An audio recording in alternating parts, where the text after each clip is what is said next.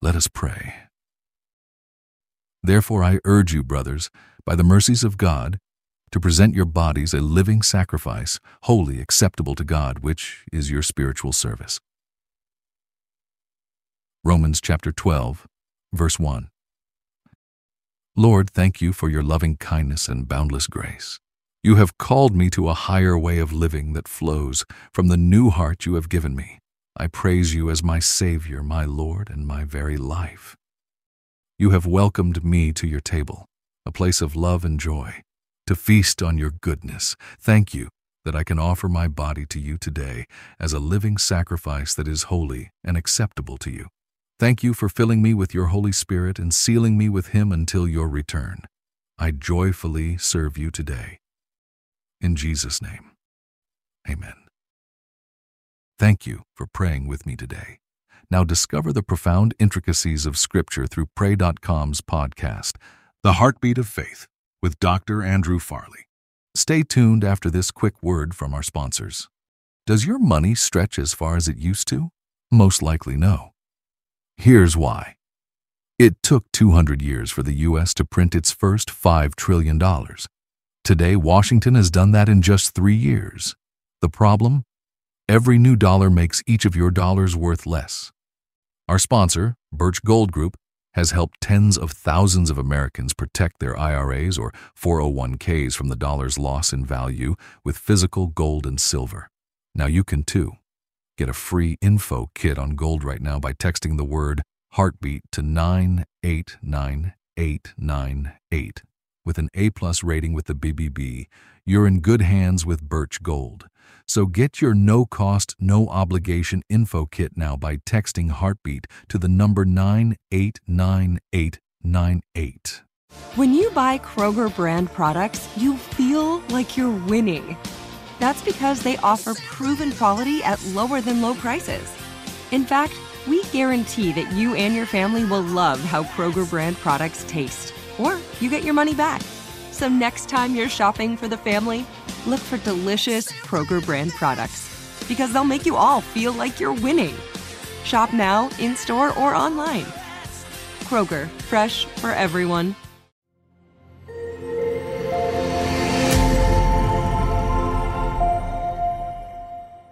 Hello, I'm Dr. Andrew Farley with today's episode of the Heartbeat of Faith podcast.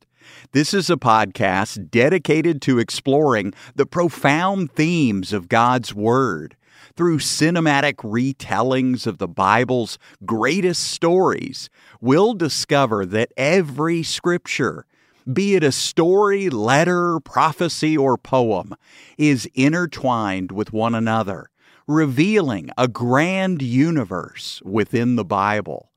Today, we continue looking at a question loaded with controversy, challenges, and comfort. We'll continue to answer the question what is salvation? And today, we'll mine some deep, meaningful passages of Scripture to understand the concepts of sacrifice and forgiveness. In the Old Testament, we see a litany of animal sacrifices, cleansing ceremonies, and other priestly traditions centered around the idea of atonement or appeasing God with a covering for sins. However, these Old Testament practices were not continued by Christians after the life, death, and resurrection of Jesus. Why not? What happened when Jesus came that satisfied the Old Testament need for animal sacrifice and priestly offerings? This is one of the most important questions a human can ask, and it deserves a solid answer. Every Old Testament sacrifice could only serve as a picture or shadow of Jesus' death on the cross. The blood of bulls and goats only covered sin temporarily or yearly at the Day of Atonement. Animal blood never took away sins. This is why John the Baptist was so excited when he declared, Look, the Lamb of God, who takes away the sin of the world. This was a feat the Jews had never witnessed before, because Jesus, the Son of God and the Messiah, was the perfect sacrifice for sins. All of the Old Testament practices that were aimed at getting more forgiveness from God could cease. They were no longer needed. Perhaps the epistle to the Hebrews is best at driving this point home as it declares that Christ was sacrificed once to take away our sins, and he'll return never to bear sins again, but to bring salvation to us who are waiting for him. The earliest sacrifices we see in Scripture are from Cain and Abel. Both children grew up in the New World, and it was time for Cain and Abel to bring sacrifices to God. Cain brought some of the fruits of his labor grains, vegetables, and other vegetation. Abel brought the firstborn of his flock, a lamb. Abel brought the best of what he had. Not only this, but Abel had to raise this little sheep and kill it before God.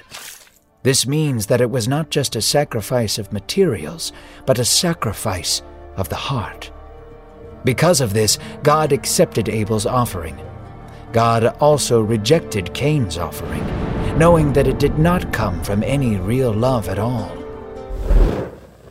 Cain and Abel were the first generation to grow up in a world with evil. Humanity's evil nature and deeds created a rift between them and God. There was a cancerous effect to sin.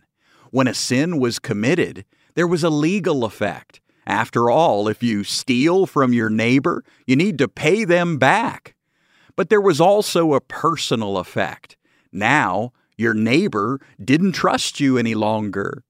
The idea behind animal sacrifice in the Old Testament was to atone or cover your sin.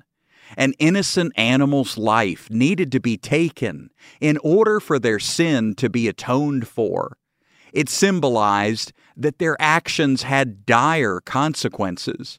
The wages of sin was death, and the animal was killed in their place. The concept of sacrifice was meant to serve as a reminder that sin is not taken lightly and must be atoned for. Sin required payment from those who committed it, and that payment could only be made through the shedding of blood. The act of sacrificing an animal's life because of someone else's guilt allowed Old Testament people to relate to God humbly, knowing they needed their debt to Him to be paid. Listen to the language used in Leviticus. The animal's lifeblood covering the person symbolizes life replacing death and purity replacing corruption. The priest shall offer the sin offering and make atonement for him who is to be cleansed because of his uncleanness. Afterward he shall kill the burnt offering. Then the priest shall offer the burnt offering and the meal offering on the altar. The priest shall make atonement for him, and he shall be clean. Leviticus 14 19 through 20 evil still infringed on relationships and the world despite the sacrifices, it became evident that the sacrificial system alone was insufficient. And God promised to send a king who would provide the ultimate sacrifice to take away all sins Jesus Christ. God loved the world so much that he gave us his Son whose blood was shed to bring us total forgiveness of sins. In addition, Jesus rose from the dead to give us his resurrection life living in us today. This is how we experience victory over temptation and sin, and ultimately, even death itself can't keep us down. We don't need ceremonial traditions like temple sacrifices or burnt offerings because nothing else needs to be done about our sins. On the cross, Jesus said, It is finished. And he meant it. We call it the finished work of Christ because we don't have to finish it. The wages of sin was death, but Jesus died, and he paid the wages in full. There is no more punishment for sins left, and there's no condemnation for us as believers. We can live free from guilt knowing that Jesus is our perfect sacrifice that brought us total forgiveness of all our sins, past, present, and future. Later in the night, Jesus took a loaf of bread in his hand, gave thanks to God, and then broke it into many pieces and passed it out to the disciples. He said, This is my body, broken for you. He then took a cup of wine, gave thanks for it, and passed it to his disciples to drink. He said, Drink this wine, for this is my blood shed for you, and the remission of your sins. The disciples partook in what Jesus had offered. Still, they could not fathom the depths of what Jesus was saying. Shortly after this, Jesus would bring eternal meaning to what had taken place. We can have the once for all sacrifice of Jesus in mind when we celebrate the Lord's Supper. Eating bread and drinking wine as symbols of what Christ did for us doesn't make us any more forgiven. Remember, you're already forgiven forever. But the Lord's Supper is an important way we can remember all that Jesus accomplished for us. This is why Jesus said to do it in remembrance of Him. Celebrating the Lord's Supper or communion helps us reflect on the love and salvation God gave us through Jesus Christ. As we eat the bread, we remember the humility of the cross and the sacrifice Jesus made. It may also remind us that Jesus called himself the bread of life. When we drink the wine, we recognize that only the blood of Jesus could take away our sins forever. Water baptism is another way we celebrate what already happened to us at salvation. As we go down into the water, we reflect on what it means for us to have been crucified with Christ, buried with Him, and raised to newness of life with Jesus forever.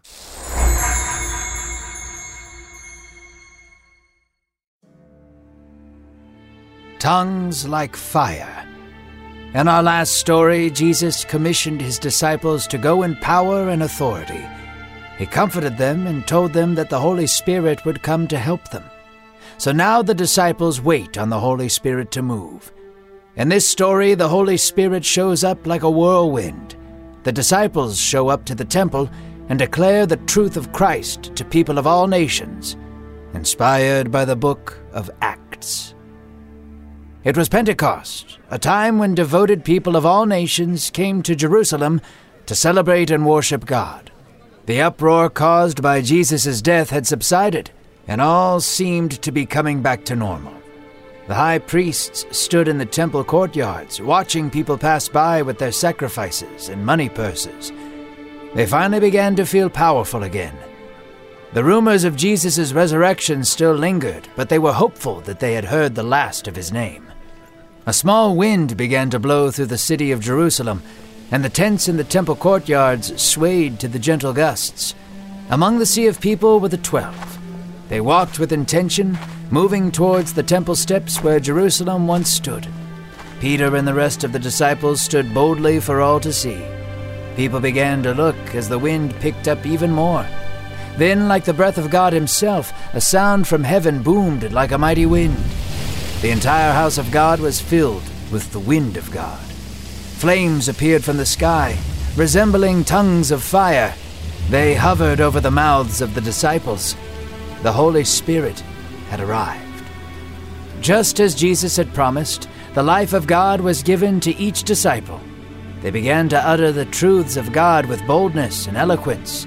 Yet the strange thing was that every man and woman in the temple heard their words in their own native language Parthian, Medes, Elamites, Mesopotamians, Judeans, Cappadocians, Asians, Phrygians and Pamphylians, Egyptians, Libyans, Romans, Jews, Cretans, and Arabians all heard the disciples preach the truth of God in their own tongue.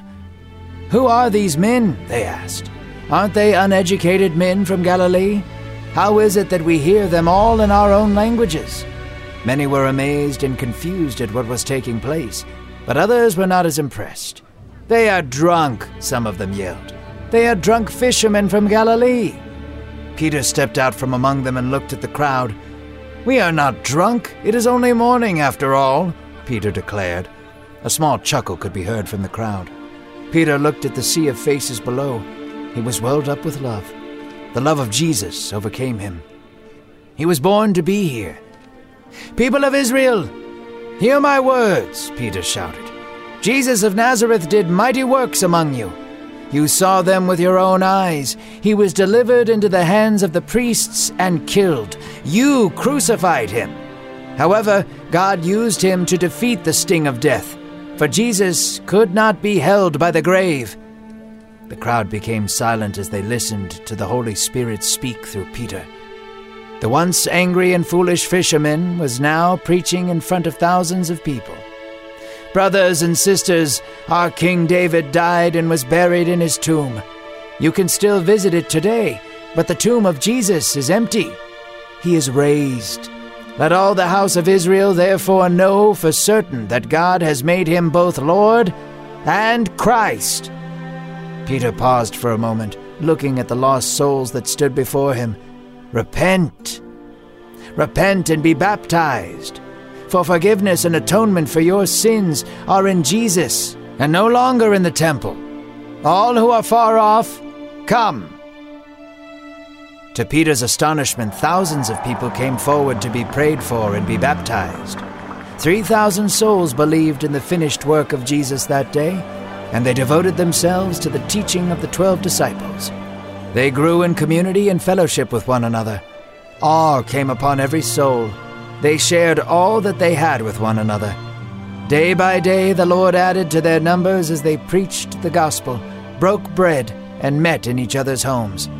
Souls were being saved, revival had begun, and the world would never be the same.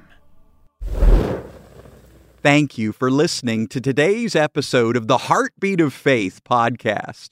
Follow the podcast so you can learn about the Bible in this inspiring and entertaining way.